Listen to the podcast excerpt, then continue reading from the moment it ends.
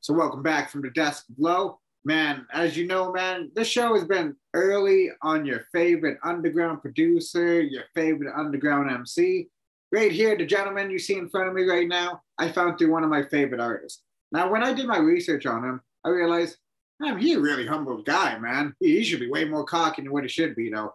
But it's only right to share my platform with him. And as you all know, that if you're familiar with his name from the title, his influences are from the likes of Alchemist, Lex Luger, Southside, and there's plenty more now. And if you do know his name, you know he had plenty of productions with Lloyd Banks, R J Payne, upcoming production of Shane Noir. Man, I want to introduce the one and only Cartoon Beats. How you doing, bro? Thanks for having me. I appreciate it. Or anytime, sir. A man of your talent deserves his recognition. Because right? we always say the producers deserve as much shine as the artists. Agreed, agreed. Thank you. I appreciate that. Anytime, sir. So when I did my research on you, sir, were you born in Harlem? Yes, I was. Um, I was born uh, on one hundred fortieth and Lenox Avenue. So not too, well, pretty much a street away from where, um, you know, Big L was living at the time. And um, that's... You know, that's where I grew up for a little bit. Um, I bounced around a lot, too. I ended up moving a couple of times. But, um, yeah, up until I was about ten or eleven, that's where I lived. Okay, because I'm not from, familiar with New York, but uh, when I heard that you were from one hundred fortieth and Lenox, I'm like, isn't that Cameron's old block? Yes, it is. Oh, that's, uh, that's, the, that's the depths right there, if you're not familiar with the show, which you should be. Um, so when you're coming up in Harlem now, what's a young man like you Get, how do you get into producing? And I understand that you're, you're growing up in a household of a twin brother, so you get to experience way more experiences when you have that sibling the same age. So how did you guys get into hip-hop? Um, well, we were always into hip-hop. I have two older brothers that were always into hip-hop, and, you know, we were younger and, you know, technically not supposed to be listening to some of the, uh, the hip-hop, but, you know, they'd be home babysitting us, and, you know, they played it a lot. Um, so we were familiar with hip hop at a very uh, early age, um, you know, and um, we kind of, we always uh, grew, like we always had something musically in our family. Like my mom, she played the bass guitar. Um, so really, we just got into hip hop by by listening. I didn't start actually making beats until like seriously until about you know twenty eleven. But I had the F L Studio program that I use. I had that. Um, Probably, I think I had that in like two thousand eight, two thousand, two thousand, yeah, two thousand seven, two thousand eight, just sitting around on my computer, not really doing much. But um, yeah, music, you know, it kind of ran throughout our family. Okay, so like when when you're listening and experiencing hip hop, when you're discovering all these new artists, like did you always know he's like, I want to make beats, or it's like, did you want to rap first? Um. There was like a small stint where, you know, um, you you know, you kind of joke around like rapping and stuff like that. But um, I never actually wanted to be, yeah. I, I never actually wanted to be um, a rapper. I just, you know, I thought it was like cool and, you know, being able to like rhyme words and tell a story. I always thought that was like cool and oppressive, but never actually wanted to be a rapper myself. Um, I was heavy into like sports and basketball and, you know, I was an athlete, you know, pretty much my whole life. So that was the main thing for me. Yeah, because I understand, like, you didn't really start taking producing serious because I understand that you were doing basketball. You were playing two guard. Yes. So when when growing up, see, cause I'm not, I'm not going to ask you your age, though, but when you're growing up, who were some of the artists that you were listening to growing up? Um, like G-Unit, Lloyd Banks, Nas. So we're like almost the same era right now. Okay.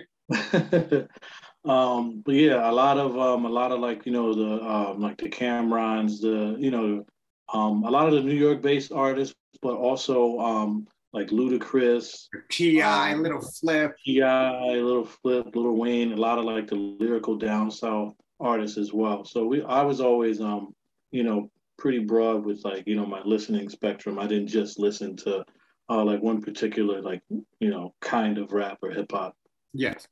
Because you're experiencing it, it's like damn, like that's when like the early years of hip hop really strike you because you remember growing up what you discovered at that certain, like you remember where you were at that certain time, and you hear like something certain. It's like I remember where this was. Absolutely, yep. Now, did you have a particular favorite artist growing up? Um, that's tough. Um, you can name like top three, let's say. When I was like younger, when like, you know, like ten, eleven, uh, Nas was definitely one of them.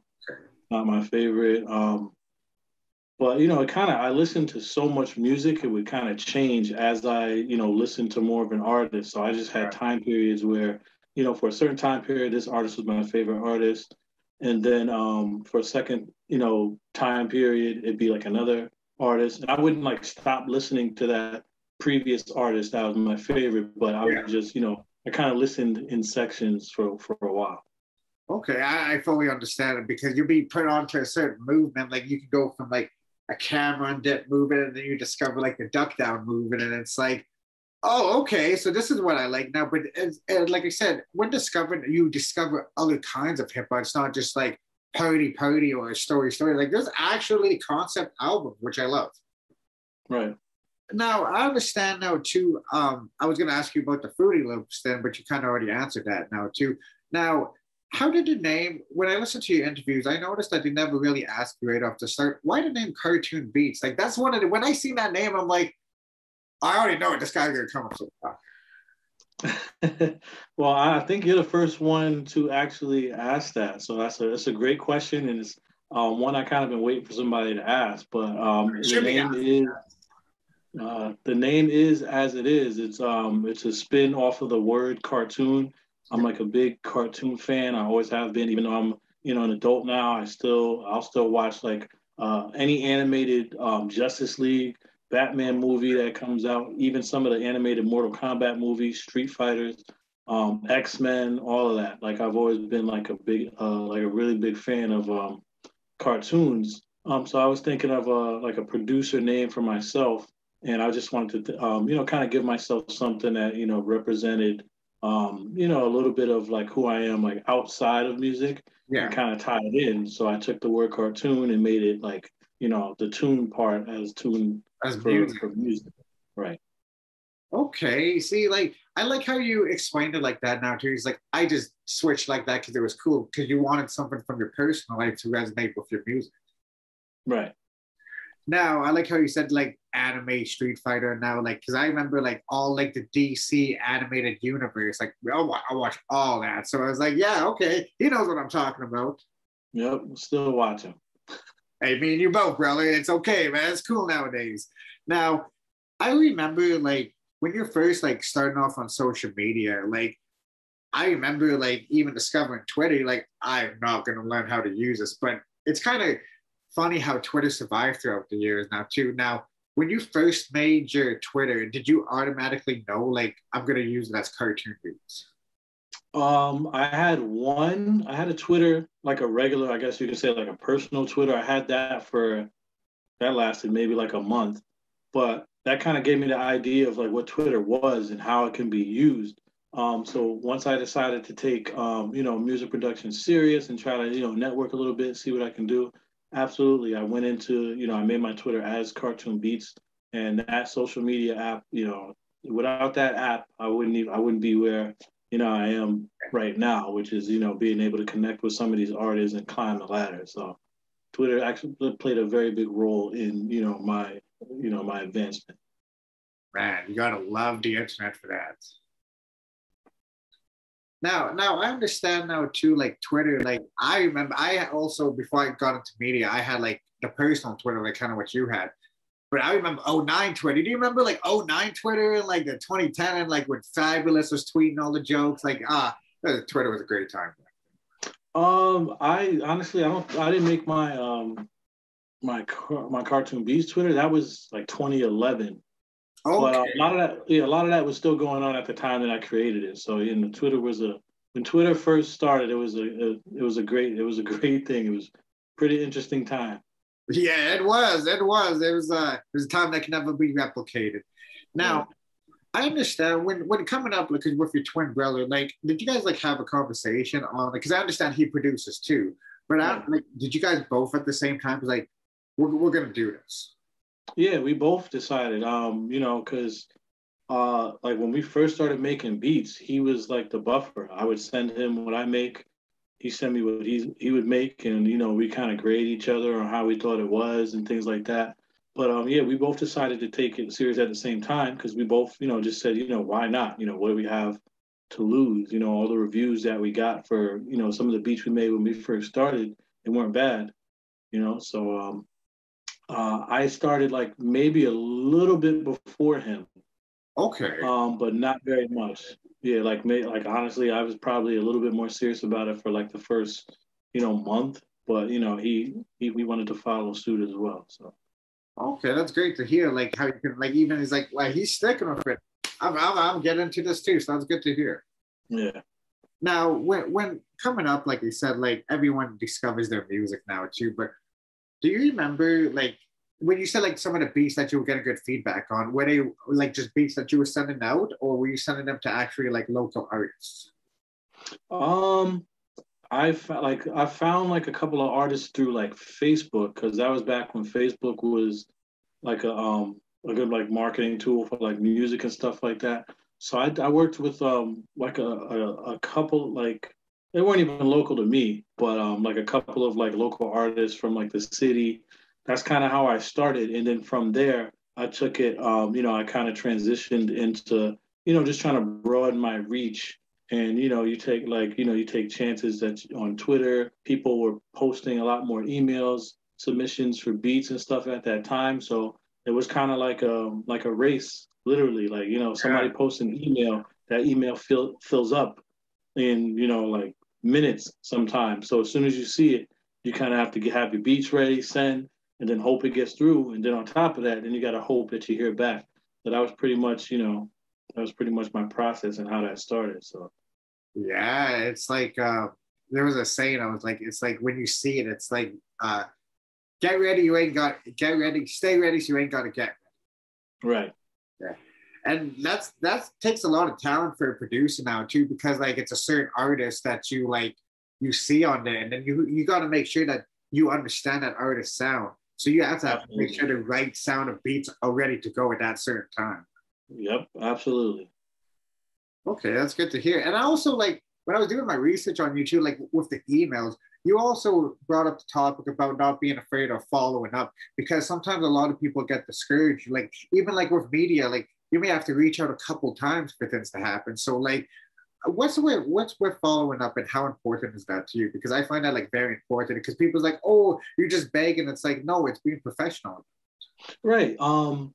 You know, it's like if you you know you you. You get a contact from an artist, it's like something that's different. It's, it's it's harder to follow up if somebody posts a public email and says send beats. But if you know if they answer a D M and they send you an email back, um, you know you send beats. Um, usually, like they'll respond like right there, um, saying like, hey, this is the email. You say, okay, I'm gonna send you something, and then like you send it.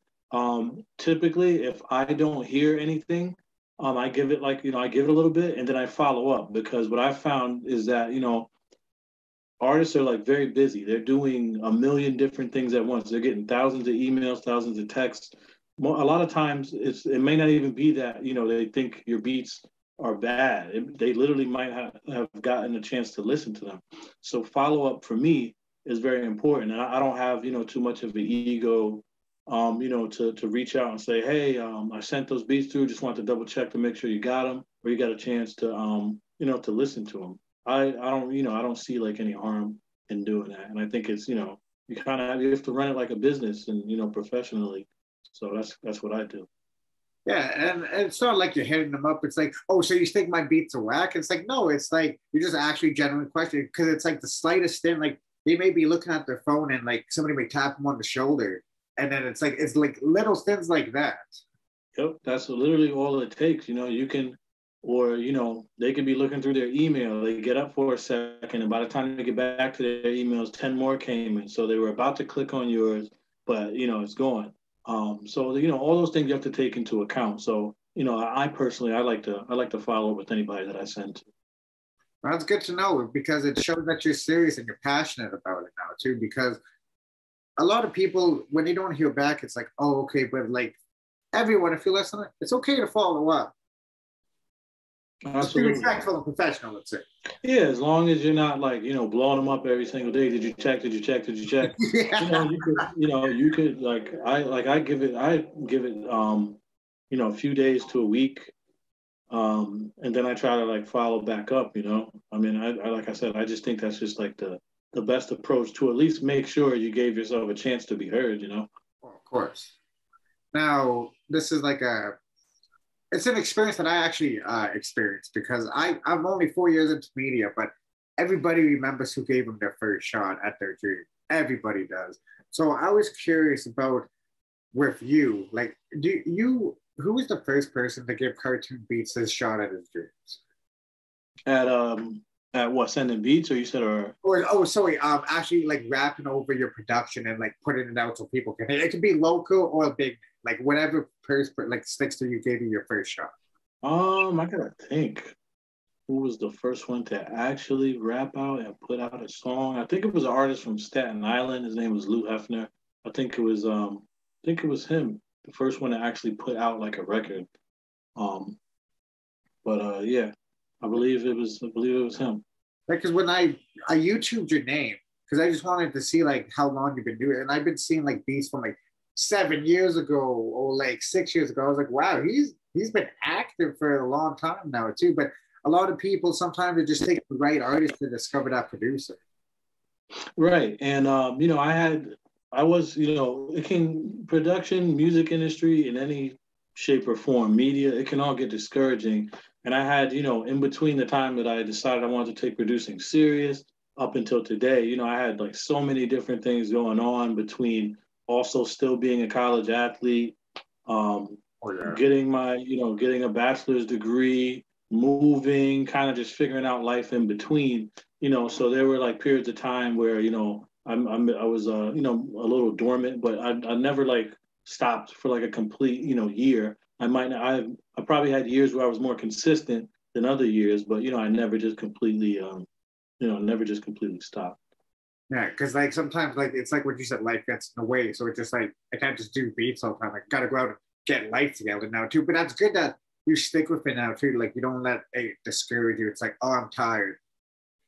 Right. I mean, once you start to get to like a certain point and you start to see, um, you know, like the like the benefits of it, I always noticed that, um, you know, the high, like the highest percentage of effort and work I put in is usually when I see results. And, you know, sometimes you can catch yourself not doing as much as you should. But I noticed there's never been a time where I gave like one hundred twenty percent and I didn't get um, results. And that's a that's a blessing and a gift because you know, there are producers out there that are giving one hundred fifty percent and they're like, you know, they're really going at it and, you know, they don't always, they they do that and sometimes they don't get results, you know? So that can be even more discouraging for, for producers. And plus, like, I I I can't do producing, but it takes a lot of patience to produce because I've seen people, I tried, so I was like, I don't have the patience for this. So when, when you're producing, have you ever fully produced an album for an artist? Um, no, but I'm actually, I'm working on one now. Okay. Could you, is it a, like an underground artist? Uh, yes. Uh, R J Payne. Oh, wow. Okay. Yo, salute, salute Payne. I see you. Okay. We're, we're going to do bigger names after, but, um, but you're coming up now too, like, have you imagined like producing a full album for an artist or did you just think like, I'll be producing like singles and album cuts, like on a producer project? Oh, no, I've always wanted to produce um, a whole album for, you know, multiple artists, not even just like the typical underground boom bap, but maybe like trap artists. Because one of the things I like to pride myself on is um, my diversity in production, which, you know, people haven't necessarily got to see yet. But as I progress, you know, they will um, to like, you know, the different styles of beats that I can make. Like, I, I don't like to think of myself as um, one dimensional. And again, you know, through like through time and over time, you know, I think um, that'll start to to show. Yeah, because like if you stick to a certain sound, it's like that's your lane. But if you want to experiment with other sounds, like I remember when you said that one of your influences was Lex Luger. Now, if y'all don't remember Lex Luger, the the closest song, maybe you can name a better one, but the only one that I can think of is "Lights Out" by Fabulous. Yeah. Um, he, Lex Luger was on, um, like a, a crazy run for a while. He's the early two twenty tens. Yeah. Around again, obviously around, and I started taking it seriously around twenty, twenty eleven. So, um, yeah, he was like a big influence. Um, it was, I had F L Studio for a while, but it was at that time that I realized that that's the program that he was using. And I saw all the success that he was like having, and I saw how he was using the program. And um, he, you know, he definitely inspired me to, you know, to take it, you know, more serious. I watched like YouTube videos on him, and, you know, he kind of like was revealing he wasn't, when he started, he wasn't in like some huge intricate like studio or anything. He just had his laptop, F L Studio, you know, some speakers if he had that, and like some headphones, and that's really all he needed to, you know, to get his start. And I had all those things, including, you know, what I consider my own talent. So. Wow, see, that's actually, because like when you think producing, like you people most think like you need a studio like Dre. Yeah, that is. Um, I think that's like the that's a common uh, misconception for people that um, you know, aren't like super like involved, but you really don't need um a ton. You know, I don't utilize like a ton. I got like a couple of speakers. There's times where um, you know, I've even just used like a pair of good headphones, but. You know, it's really all you need um, these days. It's not like, you know, back in the day where you had to carry like the, you know, the big M P Cs everywhere and hook it up. You know, it's a little bit more, it's a, it's it's a, it's a little bit easier if you know how to, you know, use the programs that. Oh, of course. Now, it's kind of crazy that you said that Lex Luger is one of your influences, because like, I always like to think like he was one of the pioneers for, I may get this sound, but the hi-hats when they're like going off, like yep. I Yep, drum roll hi-hats, yep. Okay, so I know what to call, what do they call it, sir? I call them like drum roll hi-hats, because you know it's a hi-hat sound, but for them to hit that consecutively, it sounds like a drum roll. So yeah. That's what I call them. Because we didn't start hearing like that. I remember when that sound came out, like I was like like Gucci, Jeezy. Like I remember I wanted artists to rap over those beats so bad back then. Yeah. So would you so would you say like Lex Luger is like one of the leading founders of that movement? Of that sound, I, I say? I would say so, at least to me, because that's where I heard them the most, like prominently, like with him and um Southside. And Southside. Him and Southside. They were both big influences.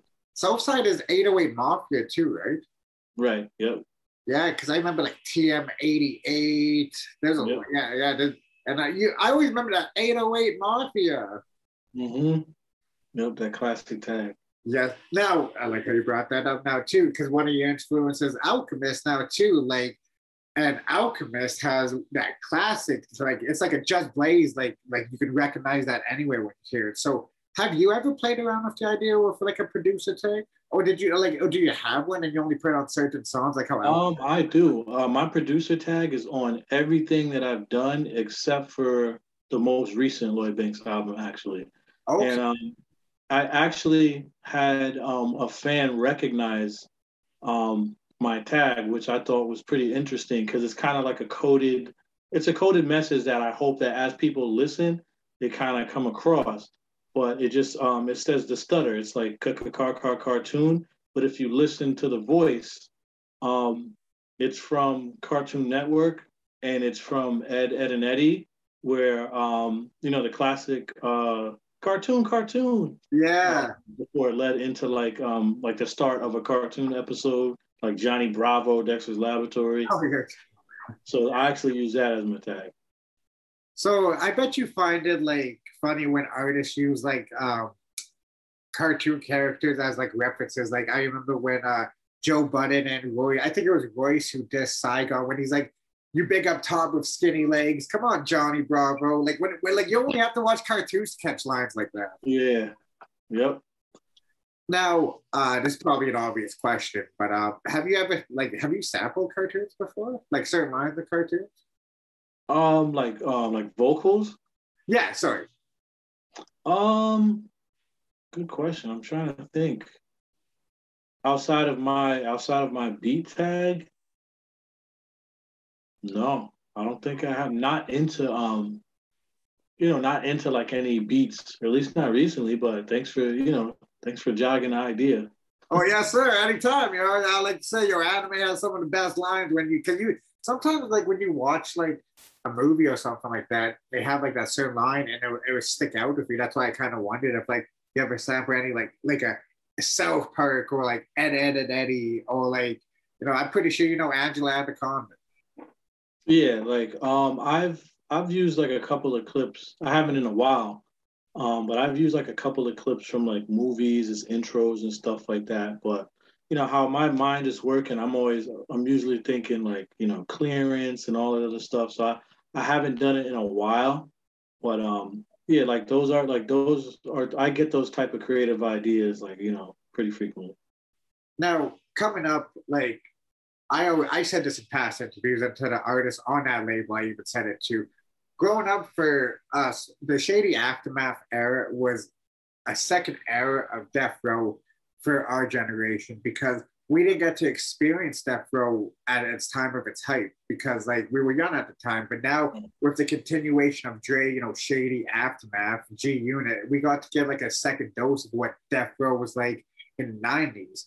Now, I always say, like, this movement, there would never be another movement like that, because out of the records they sold, like, and the mixtapes? Yeah, I can definitely agree with that. Like, my full grasp on hip-hop was, like, you know, the fifty Cent era, G-Unit era, um, and I definitely agree. I, there will never be another time like that. Like, like the span of, like, Eminem up until...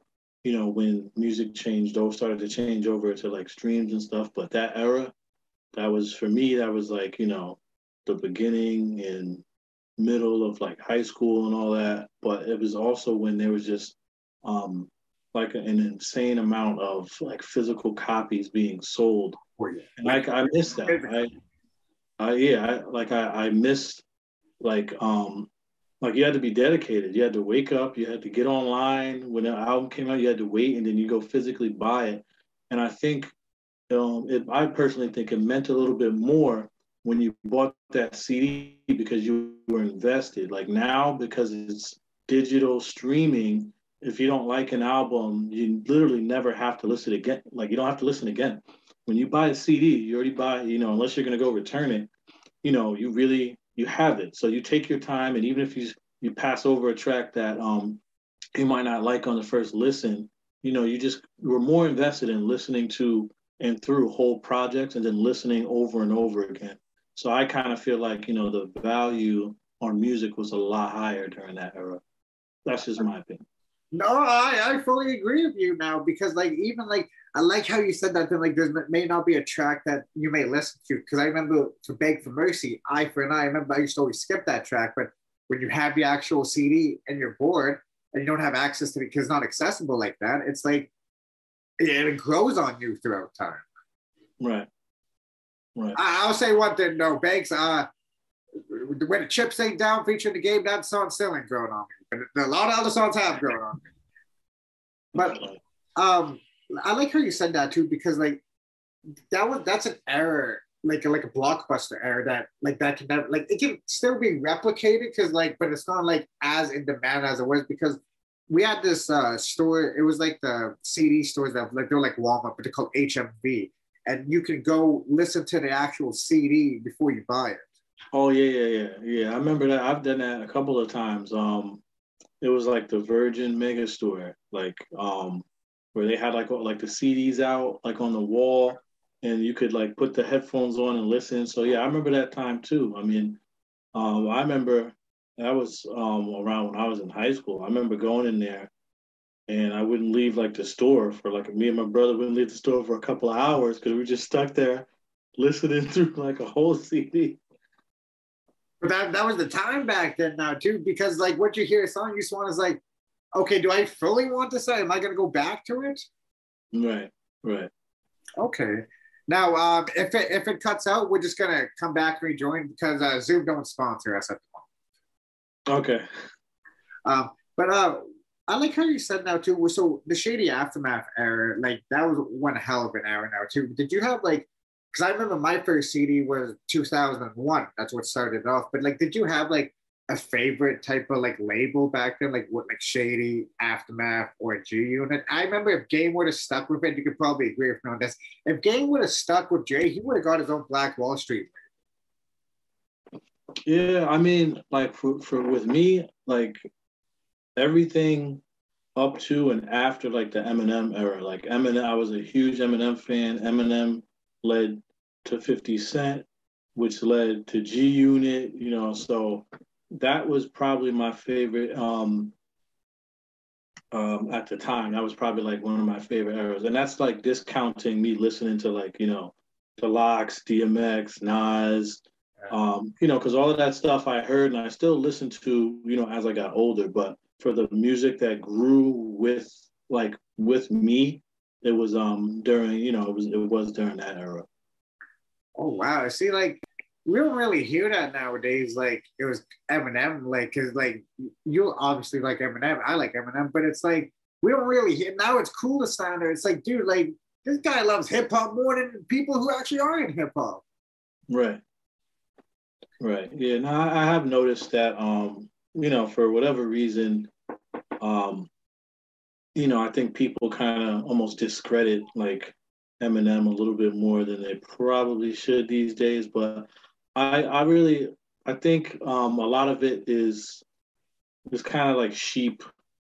I feel like, you know, they'll see like an opinion somewhere, and then because it's on social media, if it has, you know, it has a couple of likes or whatever, they'll be like, yeah, you know what, maybe this person is right. I think um, social media makes it a little bit harder for people to remain opinionated in their opinion, and I think, you know, people don't like to think that they're swayed via music, but they are. And I think, you know, I could go on like a whole spiel about how that's changed um, music numbers and yeah. streaming and all that stuff. And all that stuff, it is like almost like a psychological effect, how social media plays into, you know, when things do well and when they don't.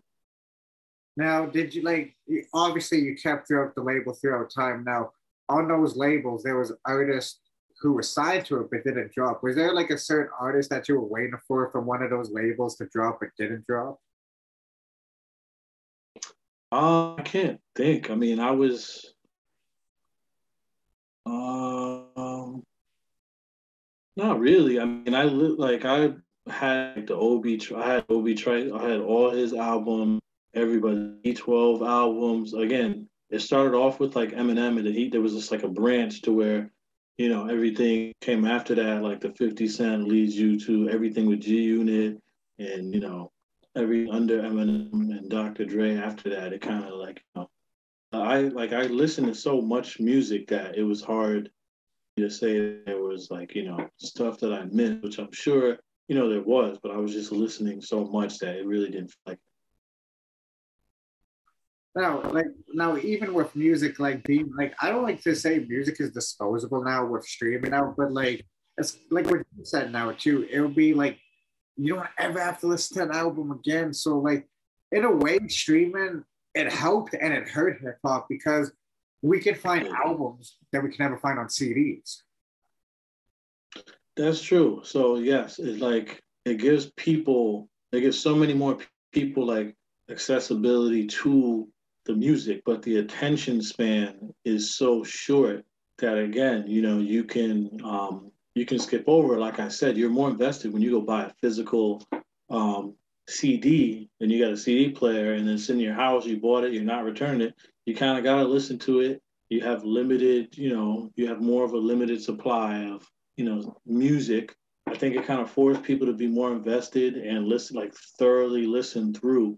Um, you know, before saying that they'll never listen to it again. I mean, because even like, you know, if if there was like a combination of like streaming and physical copies, like all of these people would be like diamond, because, you know, you had you bought a C D and you you'd listen to it till you learn almost all the words for, you know, almost all the songs. Yeah. So you have to play, like, you know, you have to play that song like, you know, like pretty consistently. So I think that's another thing that's kind of overlooked um, about the physical era of C Ds too. Like, again, that's all you had. So, you know, you drive all over the place, like maybe with what, like a, if you were up to speed, you had like a three, four C D changer, whatever it was. Oh, I remember those, yeah. Yeah, and that's all, that's all you could, um, so you could listen to, so. I like it, I like it, yeah, it's been a while since I've seen it. Yo, it's slot six. Um, Do you remember, and also another time that can never be replicated now too, also with um, copyright and I guess like really physical, is mixtapes now, because we got to experience like mixtapes, mixtapes. Right. Well, mix C Ds. Yeah. We didn't actually have cassettes, but like everyone knows what I'm talking about. Yeah, and I, that was like its own separate era where, um, you know, it was technical. Well, not technically. It, for, it was free, but it was creating um, a higher demand for the stuff that wasn't free. Yeah. So, yeah, because like even like you can find an artist through a like because like it's kind of crazy how big gangster grills go throughout the years, because we seen that from the start. Right. Right. So it's like when we see like like everybody wanting a gangster grill, it's like do you, you guys remember like some of y'all have gangster grills, right? Right. Yeah, I think, and I but what I see is like I almost feel like um everything works in cycles. It seems like in uh, fashion and music, like a lot of like retro clothes or things are coming back in music. A lot of like the retro uh, classic hip hop sound is kind of making like a resurgence. Um, and I think um, like just, I think nostalgia is like a very powerful, powerful tool and part of music um, because, you know, it allows you to kind of like almost recreate, you know, like the past at a time in the present and give some of the people that hasn't experienced it at least like a little kind of glimpse of, of what that is. Yeah, like because even like like it, like even the phone, like just like sidekicks, like how it's, it's crazy how like the world changed. Yeah. The one thing I don't miss though is like the the five X L era. Like yeah, I had all. Yeah, I'm a little, oh yeah, I'm a little looking back. It was a little cringe. Yeah. Uh, yeah, yeah, the, the double three. The double T-shirts where you can know you can see the sleeve longer than the yeah, other. The long, the long shorts that almost could pass for jeans, and the big size. Looking the back, masks that just, cover your eyes. Yup, go like right over your head, over your ears too. Can't see nothing. Yeah. Like we were talking about before, like Shady Aftermath era. That was a really great era now too. So. Um, I was curious, like, I'm going to ask about Lloyd Banks, but I, I want to know, like, when you knew you got the Lloyd Banks placement, did you immediately tell your brother? Because you guys grew up with that, so. Yeah, he was the first person I told. uh, yeah. Like, Yo, when's it coming out? When's it coming out? Yeah, the first one I got, he was, um, he was obviously, like, the first person I told, and then I told, like, you know, my girlfriend and a couple of other, um, couple of other people. I didn't tell, like, a ton of people because I wasn't sure if it was final, but then um you know I tw I tweeted, because at this time obviously he didn't follow me, and I sent uh sent the beat through his engineer. I tweeted, I was like, I'm pretty sure I just heard I got a song with like Lloyd Banks, and then Lloyd Banks retweeted it and he followed me. So I, at that point I knew that um you know he was definitely going to use whatever you know he recorded. So. Now what we were talking about before, like so when I did my research on you, I understood like you seen the email go out, but you also reached out to his engineer too. Do you think that if you didn't follow up, I mean, sorry, if you didn't see that email or follow up, find his engineer on I G, do you think it would have went different? Um, yeah, I mean, at that point, I, I'd sent like Lloyd Banks a D M like probably like a year ago, but he wasn't following me, just Um, inquiring to send beats, because that's one thing I do. I reach out. I'm not like one of those people that's worried about how to look later. Um, you know, when you reach out to an artist, like, hey, what's up? Definitely want to send you like some production. Like I've sent that to, you know, literally hundreds and hundreds of artists, major, small, um, you know, because sometimes you get an answer, sometimes you won't. But um, I think um, that is definitely, it's not like a super high percentage, um, it's not a high percentage way. So you gotta be innovative, and sometimes you gotta find people that maybe have a little less followers, um, so they're more inclined to actually see the message. Um, and you know, I, I like, again, I reached out and found like Lloyd Banks's engineer, uh, Jason at the time, and um, that's how I got the first placement. Now, I understand there were sidewalks that he heard the his first beat that he did over yours. Right. Yeah, that was yeah, that was the first one. Now, when when you like see, this is what I like about your production now too, because when you hear the production on the Courtney Edible, I'm like, that's the Alchemist influence right there. Yeah, it was um a lot of like the grimy um like just like the grimy, like, you know, that type of that type of feel. Well, yeah, I mean, like him, like obviously all the like the Griselda producers, they have, you know, they've obviously they've um, you know, they've had their influence as well. Um, but at the time, you know, I tried to also think about, you know, sending him what I could hear him on, what I feel like he would like, you know, rap on the most. You know, I felt like it wasn't the time, at least, you know, to be like super creative and try to send something off the wall to grab his attention. You When I first start sending somebody beats, I try to send them stuff that um, is like, you know, kind of similar to stuff that they've used, you know, before, just to kind of, you know, initially grab, you know, their attention in their ear. Could you understand your sound? Yeah, absolutely. I and I, I try, um, I try to honestly listen to most of a whole project, or at least like the last five songs somebody put out before I even D M them or send them a message asking to send beats, which, um, you know, I don't I don't know if a lot of people do that, because it doesn't seem like it. You know, I, I see artists post stuff all the time saying like, you guys are sending me like so-and-so kind of beats. Like, these aren't like the kind of beats I use. Yeah, and it's just like, you know, people are like, they're trying to be like so quick with it that, you know, but, you know, you gotta, you can kind of shoot yourself in the foot at that point, because, you know, Um, that could be like your shot, and then, you know, they might they might not never listen to anything you send them again, you know. So I think it's important to try to like listen to the people um, that you're gonna send beats. Listen to them first, and then, you know, always try to check their most recent song that they have out. That's like, you know, that's what I do. Okay, sounds good tips for anyone watching out there. Now, I like how we talked about how everything goes in cycles now too. Now, when you said that you reached out to Lloyd Banks, because like you see the D M from before he was following you, but do you think like if you would have started at that time, it would have been different production? Because like Griselda, you, like this Griselda sound is like, with, I always say Rock Marciano inspired that way, but like, do you think that if he would have picked your production around that time, it would have been different from what we heard now?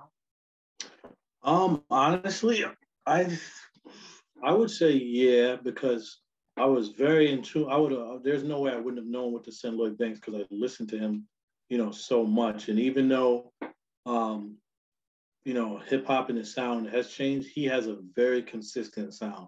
So I would, I kind of felt like I'd always have an idea of, um, you know, like what to send him. And I don't, I don't, I feel like, you know, even if it was like the previous year, if I had a chance to send him something, I think, you know, I think he would ended up taking it. Now, when landing on your production, like, because it's not treated as a mixtape, and we all know Banks mixtapes, they pretty much sound like albums, but when he says it's a mixtape, it's a mixtape. Hey, we ain't arguing. But when he says it's an album now, too, like, what was that feeling like, knowing that you got production on an album that he considers an album that you grew up listening to? Like, what, what was that feeling? Oh, it was a great feeling. I was excited to, um, just to hear it, you know, just to hear like him on like my beat. Cause, um, you know, even if I like, of course, the Inevitable One was like his return from like a, a long hiatus. And even if I didn't have three songs on there, I was definitely going to listen to that album and listen intently and closely, like I did with um, his other, um, his other stuff. So just to be like a part of like that moment, cause I think that was definitely a, a, a hip hop like moment. And to be, yeah, and to be, you know, almost like a, like considerably like a lead for that moment, because, you know, I had three, I was the only producer that had three, um, three songs on that project. So, um, it was like, it was definitely, it was, it was definitely a good feeling, because it was somebody that, you know, I had like, like you said, grown up like listening to, and, um, you know, I, I was definitely glad to be a part of it. Now, for the people who don't know, what song did you produce on that album?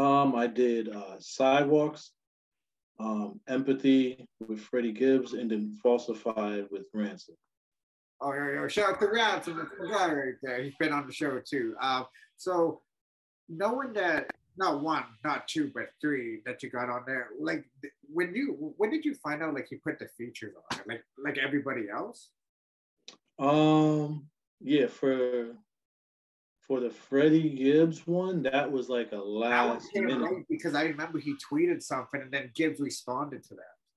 Yeah, I think, yeah, that came late. So I didn't know about, I found that out when he posted like an updated credit list on um, Instagram. So that's when I found out about that.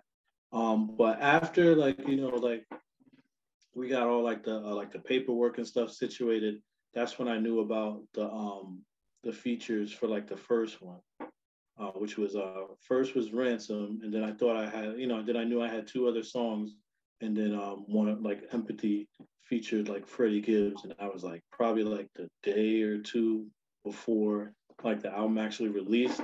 So that was, um, that was a big moment too, because, um, Freddie Gibbs is obviously, you know, he's a very successful and big artist, but Freddie Gibbs is also somebody that I um, started to build a relationship back with um, back in the day um, through Twitter. Uh, like we followed each other. Um, he gave me his email. I sent him two beats um, and he said he wanted to use them. He sent me like his number. And then um, after that, things just kind of like dematerialized. I know he had like legal stuff going on and we kind of just lost touch. But I just thought it was like ironic um, that I ended up getting, yeah, full circle. I ended up getting like a, a song with him on it um, through Lloyd Banks. So I thought that was, a, that was a cool moment too. I believe like that's how the universe works. Like when you want something, you put it out there. It may not come in that yeah. certain moment, but sometimes you just never know. Like if you really want it, if it's like really in your heart, it will come full circle. Right.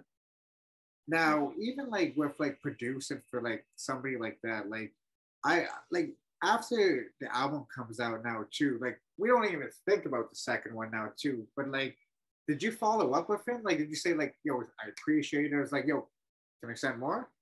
Absolutely. Um, and I had to stay, I had to stay consistent with it too, because obviously, you know, people get busy. There's a lot that goes on, and you know, I had um. Uh, he followed me, at that time he only followed me on uh, like Twitter. So um, after the album came out, I told him what I thought of the album and stuff. And, um, uh, you know, I was just like, um, I got a ton more um, to send. And I kept, I kept sending, I kept sending um, and I stayed consistent. So, I mean, even after the album came out, I was still sending as consistently as I was to get the, um, you know, to get the placements originally. So it was definitely, you know, um, groundwork on like my part, but that's also, um, that's how he works too. He, you know, he's consistently, consistently working on stuff. And so I understand that you, he had a meet and greet and you went and seen him at one of them. Oh yeah, yeah, yeah. He had, um, he had a show actually on Long Island, cause that's where, that's where I live. The show was like super close to where I live. So Um, I followed up by going to um, the show that he was doing. There was like a meet and greet after. Um, I reached out to uh, like some people that I knew that were like helping like host it to see if I could like, you know, get in there um, and get like access and stuff like that. Um, so they got me in, and then, you know, I waited until he was done, you know, taking care of like all his fans and stuff. And then I spoke with him um, like after and stuff, and, you know, introduced myself in person. So, you know, I was just another way to follow up and to try to ensure that you follow up so you can, um, you know, keep a consistent line of work. Because what I'm even learning now, like, um, you know, seeing somebody and meeting them in person, it, it does go a long way. Oh, yeah, because you can sense the energy, like, you're face-to-face with them. Right, right. Oh, you're a nice guy. Wait till he's done. I'm waiting till he's done meeting this fan and stuff like that. Wow, you're a nice guy, man. I would be, I would be, I'm like, I'm like I hope this guy don't get tired after all this. Yeah, I mean, I kind of figured that too, but I know his fans, like, you know, they paid, um, you know, they, they, you know, they paid for the show and they paid for that stuff. So, you know, to me, like, you know, I get in business first on that end and stuff. And, you know, I knew eventually, even if I didn't get to see him at that point, I knew that, you know, we figure out enough, or I'd be consistent enough to at some point, hopefully cross paths. Now, like, even like with their course of that, my bad, I'm just going to call it Cody. I don't want to stutter it now.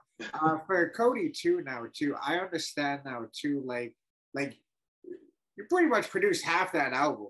Like, it's crazy now too, but also now too, like, how did you find out? Like, like, was it like piece by piece you sent them beats for it? Or did you like just find out, like, I'm using these ones and he just gave you like the final ones he would do?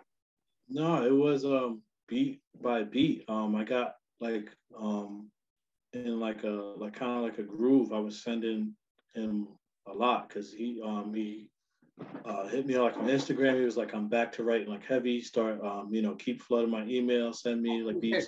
So, huh? Oh, he hit you too?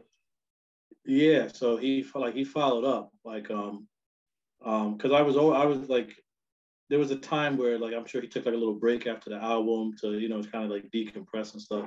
I was still sending during that time, but um then he specifically reached out and was like, yeah, I'm back to work. Um, you know, keep sending. So you know I, I started sending and um. Like he was, he works quick. Like I send like a beat that, and he would tell me like, "Yo, I really like this beat," and he'd have like, you know, the song recorded and done. Like sometimes within like hours, and say, okay. "All right, hold that one." Like um, he was like, "All right, so we got one. Keep sending," and I send more, and I just got and I got like, you know, got consistent. Like I guess I consistently was finding the sound that he was looking for, and then um, like they piled up. And we, you know, we got like a ton of records, um, ton of records done. Do you think, like, because you met him in person, he kind of senses like your energy? It's like, man, there's a good guy right here. Like, do you think like that also helped too?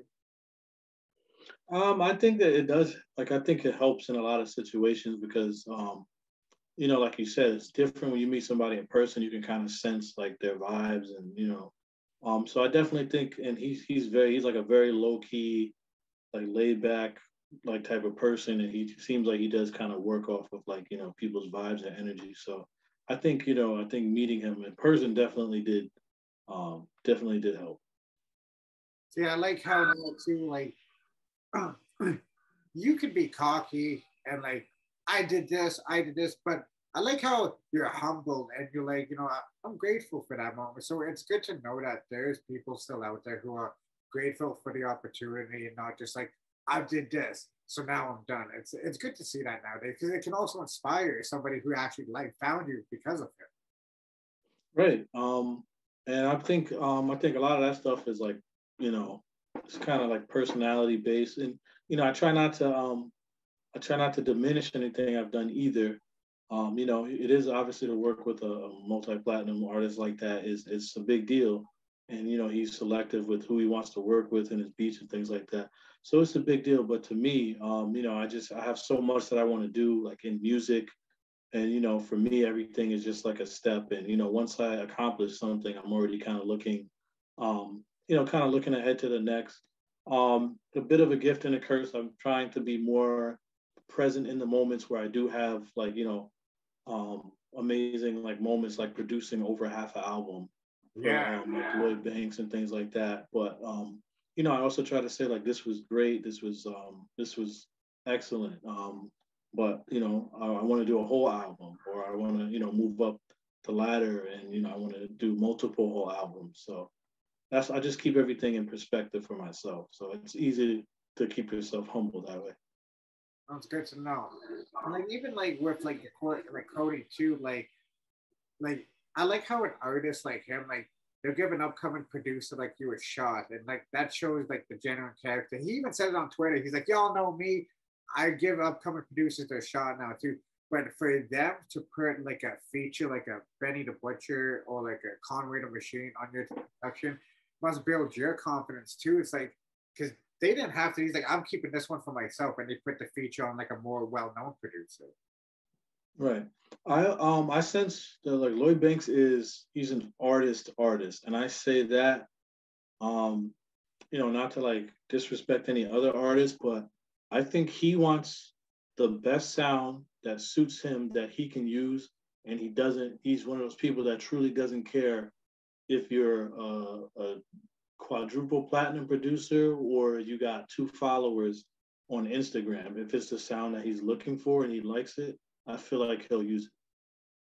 And another thing that's full circle now too, because I always say this, maybe somebody, you probably agree with me on this, Eminem produced some of Lloyd Banks' best songs and songs, from, apart from you, but Eminem produced some of his most like well-known songs that we know.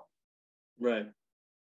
So when when when when we work, look back on it now too, like, we all know there's going to be a Cody three, so Banks, yo, can you get my guy Cody three, man? Because, yo, we... We love your production on this. Like, Socialize, that recently got a video. Man, like, like I like how, like, when the certain beats that he picks from you, like, now too, like, do you have, like, do you know that you were making those for him? Like, like I'm sending it for this, or just like kind of once, like, I forgot about this.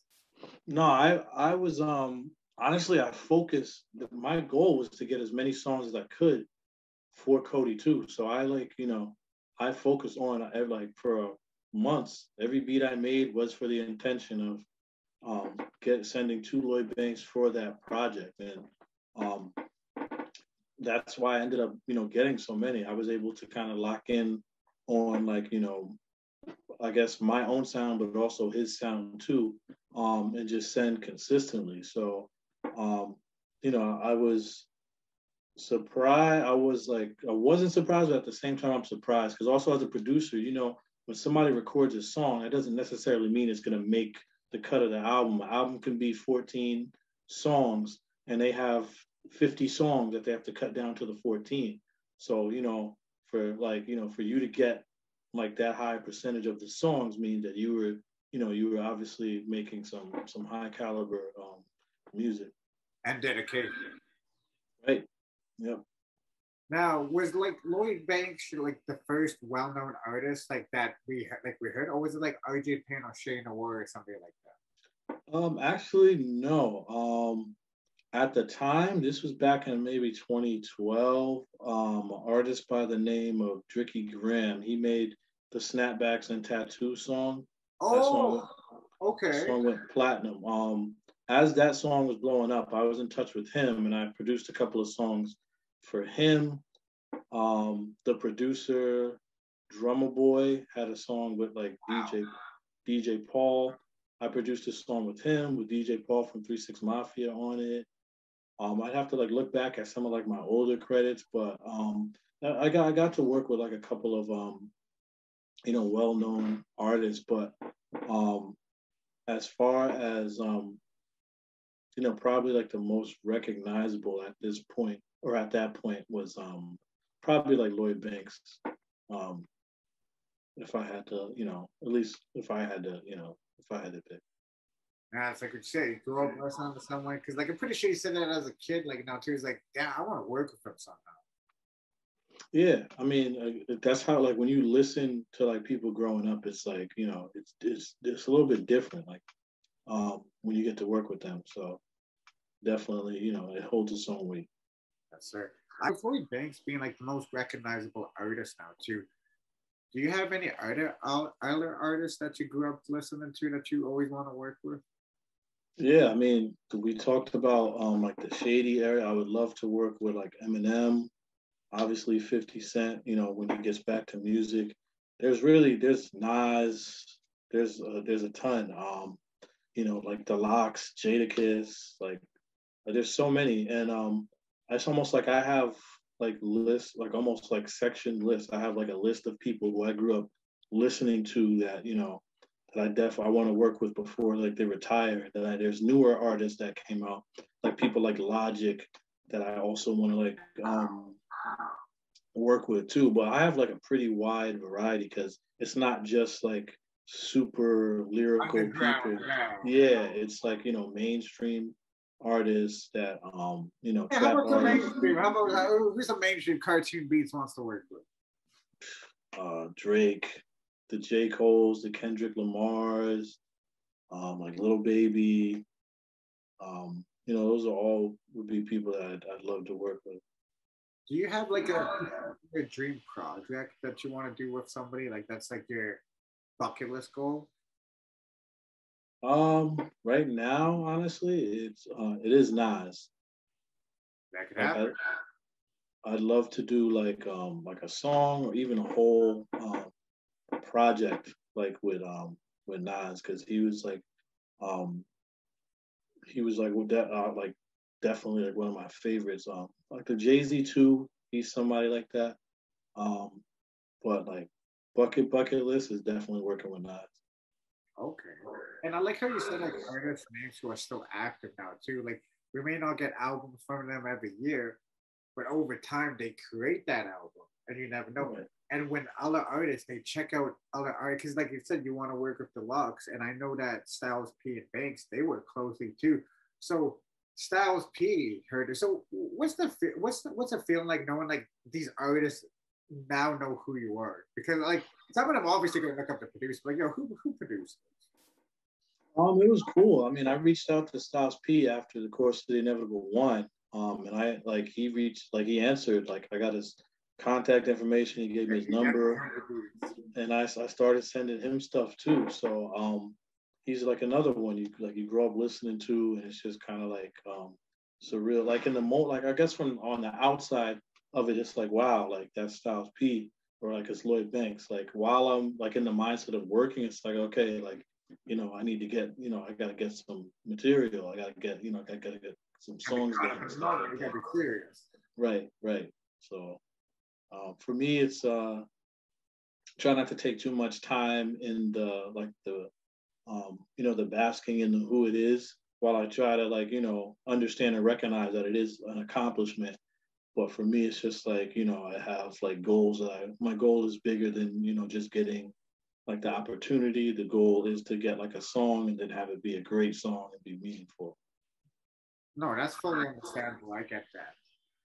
Now, with like, even like now too, like, I like how you said that there, because there's people who I interviewed, who I grew up with too, like, interviewed Pharoah Monch when you're like, yeah. In my head, I'm like, yo, this is Pharoah Monch or like M O P, but at the same time, though, you're keeping your composure and you're being professional. But like, after you, you probably like, yo, that's that's crazy what happened. Yeah, I mean, with, uh, especially with the Lloyd Banks stuff, because um, like just listening to like his like lyrics and growing up on like his punchlines where I knew him by heart, and was like walking around like you know saying them to people and stuff. Like um there's like you know just to like hearing you know hearing him on like your beats and stuff, and then making like the like the caliber of songs that he did like on Course of the Inevitable two was just like wow, like did like you know this is cool. And it's not just cool because he's Lloyd Banks, it's cool because he's somebody that I you know literally grew up listening to. Yeah, it's like it's literally a part of your childhood. Right, yeah, it is. Absolutely. And like you see, it's good to know now too, like your Cartoon Beats is a good guide now too. So for upcoming production that you know that's coming out, well like, let's say finalized, can you say any name? We have like R J Payne, I seen like Shayna Ward. Um yeah, I did um I did like the intro and like a skit on Shayna Ward's um Food for Thought album. For stuff I know coming out for sure, there's, there's a, I've been this is like older work that I'm just still waiting to come out. Uh, Conway's artist, Jay Skeez. Okay. I got um, three songs on his Abolish Uncertainty album. One of them has like Freeway on it. Um, me and R J Payne, we're still finishing up uh, Leatherface four. We just released um, Bring the Pain with Method Man and Inspect the Deck. And then we followed that up with uh, Bullets and Broken Glass, featuring Bun B and Ice-T, which I still think is pretty crazy that I got like Ice-T, like literally a, the pioneer of like gangster hip-hop. Gangster rap. rap. Dude, who inspired Eminem? Rap, exactly. Rapping like on my beat. And um, he actually like, he followed me on like Twitter, and I reached out and said like that verse was like dope. He answered. So I thought that like, you know, I, I think those like those little things, um, like I said, I try to take the moment to say like, yeah, they are cool. Um, But yeah, R J Payne and, um, well, he said it himself, so I think I can say it, yeah, uh, Lloyd Banks. And we got a Lloyd Banks and R J Payne record that I produced. All right. Um, uh, I got um, stuff with um, Heem. Um, okay, uh, Benny, the, yeah, Benny the Butcher's artist. Um, I got a lot of stuff. Um, I've been working with, um, you. I don't know if, how big you are in like uh, like Atlanta rap, uh, Deontay Hitchcock I've been working with. We got like a couple of songs done. Um, I'm just, he's just uh, waiting like for him to put stuff out. Um, Kembe um, from T D E, or he works with like, you know, he's affiliated with T D E. Um, I got records with him done. I got, uh, I got a lot of stuff like, you know, I'm just kind of waiting on um, to get out there. Um, so I've just been staying like consistent. I've been sending the Styles whenever he's back in his um, recording mode. I'm hoping I can still get on some of his projects. Um, last two films. Yeah, I'm hoping I could get on at least one of them, but you know, see if I can make that happen. Uh, been sent into like Sheik, Sheik Luch. Um, wow, okay.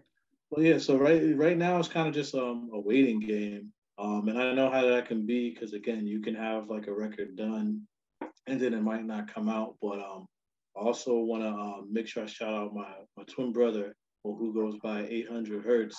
Um, he actually uh, he has two records done with Roddy Ricch. Um, they haven't, you know, they haven't come out yet, but they are definitely done. Um, one of them, Roddy Ricch actually put in a snippet, or somebody put in a snippet, and they previewed it. Um, so obviously, that's that's a huge, like that's a huge placement. So you know, I'm hoping, yeah, I'm, I'm hoping that ends up on his next project. Um, But, you know, in like interviews, when I do get the chance, I try to always make sure I shout out, like, you know, my brother and what he's doing and stuff like that, you know. Of course. Of course. Uh, what's his producer name again? Uh, eight hundred Hertz. You know, make sure you go over at eight hundred Hertz, man. Yo, salute to you, eight hundred. I see you, too. I'm going to check out that Rowdy Ricch now. You may inspire me to listen to Rowdy Ricch. I only heard the thoughts. Um So, Cartoon Beats now. Um, I really do appreciate taking out your time out of your day to do it for you. Um, I just want to let you know in the interview, I didn't want to make this all about Lloyd Banks. I wanted to make this about you because I know how some people are. They see you work for certain artists, but it's like, I wanted to know like the Cartoon Beats name, like how you got into an artist that you listen to. So I'm glad that you're very informative and not standoffish. So I salute you. And man, if you if you ever want to work with like somebody, man, and if I ever like, cause I can have relationships too, man. So if you ever want to work for an artist, man, if I see you post something on Twitter, I, I may talk to that artist. I'm like, hey, man, you should, should work with this guy, man, man. He's a good guy. Definitely, um, I definitely appreciate that. Um, and we'll like, you know, we'll talk. I'm one of those people again. I'm not too cool or too big to, um, you know, bridge gaps. If somebody can reach somebody that I can't, um, again, I, I have like, you know, things I want to accomplish. I'm still building my resume. I have like goals I want to reach. So again, I'm not one of those people that's like too cool. Um, I'm like, oh no, I don't need anybody to do that for me. You know, I like, I just, I want to get my, as long as I'm keeping my integrity, um, you know, if I have like a goal, I just want to meet that goal and I'll get there however I need to, as long as it's, you know, it's, it's, it's in the right way. So I definitely appreciate that. And um, also I appreciate you, um, you know, the questions that you asked, cause you know, they were, um, you know, like person-centered with, you know, with me as an individual. And, but I also understand, like, you know, working with, like, these big artists that, um, you know, a lot of people, they're going to have questions, and especially somebody like Lloyd Banks, who's, like, you know, they consider him pretty, like, mysterious. There's going to be a lot of questions about, like, his process and things like that. So I understand, I definitely understand it. Well, it's good to know that's understandable about that now, too, because, like, and another thing is, now, too, like, I won't ask anything, but the only thing I may ask you, yo, Cartoon Beats, yo, you want to come back on the show, man? So, like, I'm very humble like that now, too. So, like you said, if even if you uh, put me on, because I always, one thing about me now, too, I love discovering new artists or new producers. So, if you ever have anybody that you figure that should be dope, that, you know, some people should listen to that they haven't got that chart, just let me know, man, because we're all about being early on here. Like, Shane, man, I remember Shea Noir, I think I interviewed her in twenty nineteen, twenty eighteen. I, I remember I said to her, I was like, yo, girl, you are going to be big. And now look. Yep, she's out of here, yep. Super so, talented. That's another thing is too now, too. I What I realize is, like, I I understand, like, a person who has talent. Even before media, I knew certain artists were going to blow. Like Slaughterhouse, I always knew they were going to be big. So when I see a producer like you making his rounds and making good rounds with like well-known names, I'm like, man, this guy's going to be huge in five years. So, you know, Cartoon Beats, I wish you nothing but success. Welcome back on the show anytime. Is there anything you'd like to let the people know, sir? Um, just um, my social media is Cartoon Beats, C A R T U N E B E A T Z. I got an Instagram. I got a Twitter. Um, go ahead, follow me. Um, and I appreciate everybody that reaches out and the support. Um, and just, you know, my message for upcoming producers is stay consistent and keep going. Um, you know, it, like the music industry can be, you know, difficult and discouraging, but you only you only really lose when you stop and you quit and you give up. So, you know, just, you know, keep going, keep grinding, and, you know, stay focused. Oh, I'm going to take some information too. America to understand your real one, man. Like I said, um, I'm going to put all your information in the description below. So if y'all want to see them, do you have a website or anything?